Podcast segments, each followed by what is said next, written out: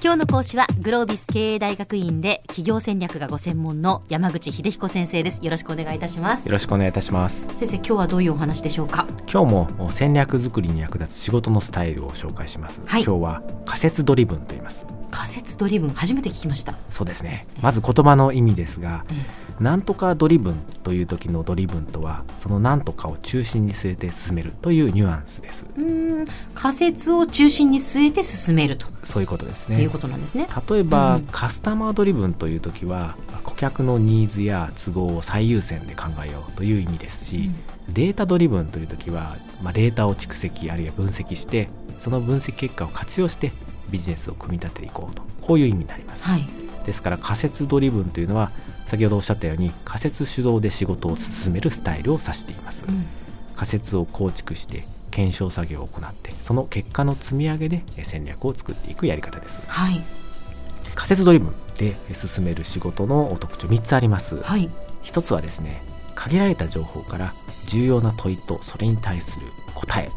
現時点で最も正解に近いと思われる答えをですね先にイメージしてしまうことですはい新サービスの開発に取り組む時によくニーズがわからないからうんひとまず市場調査をしてみてえ顧客の声を探ろうとですね、まあ、結構なサンプル数を集めていきなりアンケート調査から始める企業がありますねはい残念ながらそういうリサーチは、まあ、お金も時間もかかる割に有益なしさはほとんど出てきませんそれは残念ですねはい 残念なことですね、うんで仮説ドリブンの場合はええこういう時簡単に手に入る情報だけざっと確認したらまず問いを絞り込んでしまいますうんあの問いの例としては例えばなんとか市場の未利用者が求めているアンメットニーズは何かという感じですこれ市場のニーズは何かという広い問いでないことに注目をしてくださいはいあの市場ニーズを全部洗い出そうと思ったら何週間もかかりますからええ誰のまず未利用者のまだ使ってない人はいはいまだ使ってない人そしてどんなニーズかをですね、まあ、既存サービスでは満たせていないニーズというふうに絞り込んで問いを立てていますはいはいそれでこれまでのまあ経験から類推とかあとはラーフに粗い調査をしてですね例えば周囲にいるターゲットに近いユーザーに聞いてみて、ね、その問いに対する答えを最初に作ってしまいますうん例えば既存のサービスでは突発的に発生したニーズに対応できていないのでユーザーの人は家族や知り合いとかの手を使ってなんとかやむなく対応しているそんな現時点でですね一番正解に近いと思われる仮の答えをイメージしてから本格的なリサーチ情報収集に入っていきますうーん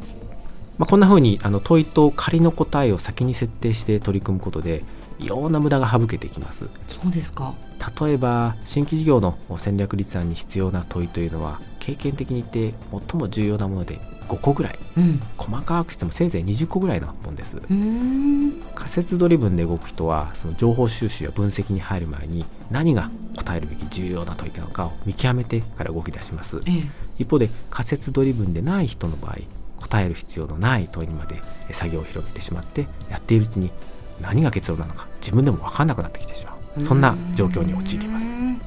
あと同じ問いに対する答えを出すにしても仮説ドリブンで動ける人は仮の答えが見えてますからまあ情報収集の局面でもその仮説が成り立つか否かだけに集中をして調べますええ仮説ドリブンでない人だと、まあ、データがあれば何かヒントが見つかると期待してですね関連しそうな情報を手当たり次第集めて、うまあ、んだんだんとデータの洪水に溺れていくと、うーんまあ、皆さんでも多分心当たりある人は多いんじゃないかなはいそうですねあと仮説ドリブンもう一つの特徴ですねええこれは分からない数字は自分の頭で推定するという瞬間ですほう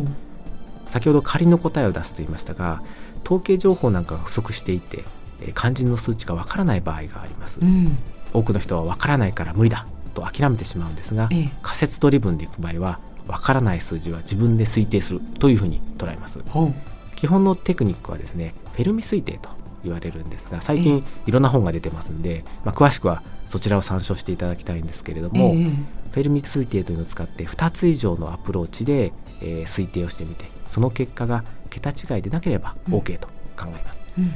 例えばお弁当販売の市場規模が分からない時はい証券のターゲット人口かける購入割合かける単価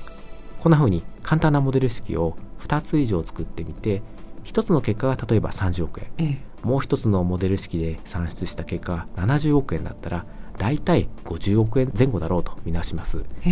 えそのぐらいのこうアバウトなというかそうですねそれでいいんですかはい、逆に言うとえ最初の推定はそのくらいでないともしそれをですね55億なのか45億なのかということを確かめても実は最終的に分かりませんし時間ばかりがかかっていてスピードがどうしても落ちてしまうというのがあります。もし2つの結果が、まあ、30億と300億と桁違いになっている場合はどちらかのモデルがおかしい可能性がありますのでもう一度試験を再検討する必要があります。なるほどなるほどじゃあそれがまあ桁違いじゃなければ OK と先生がおっしゃったそこなんですねそうですねうんで、まあ、走り出しているうちに実際やってみると実はこの数値が少し違ったなということが分かってきます、ええその時点で修正をかければより確かな市場規模の見積もりができるようになると、うんこういうことですねはい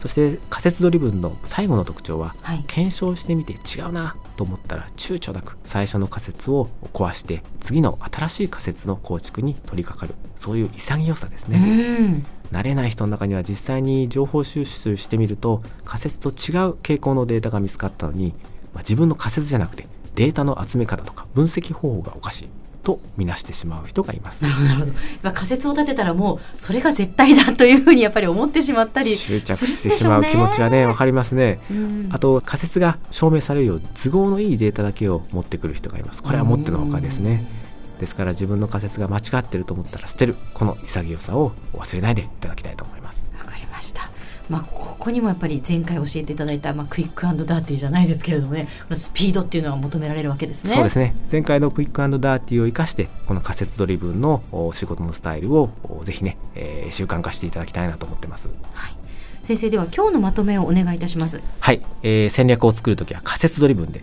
仮説を構築して、えー検証作業を行ってその結果の積み上げで素早く戦略を作っていく仕事のスタイルを身につけましょう今日の講師はグロービス経営大学院の山口秀彦先生でした。どうもありがとうございました。ありがとうございましたさて、ビビックモーニングビジネススクールは、ブログからポッドキャストでもお聞きいただけます。過去に放送したものも遡って聞くことができます。ビビックモーニングビジネススクールで検索してください。ビビックモーニングビジネススクール。お相手は小浜もとこでした。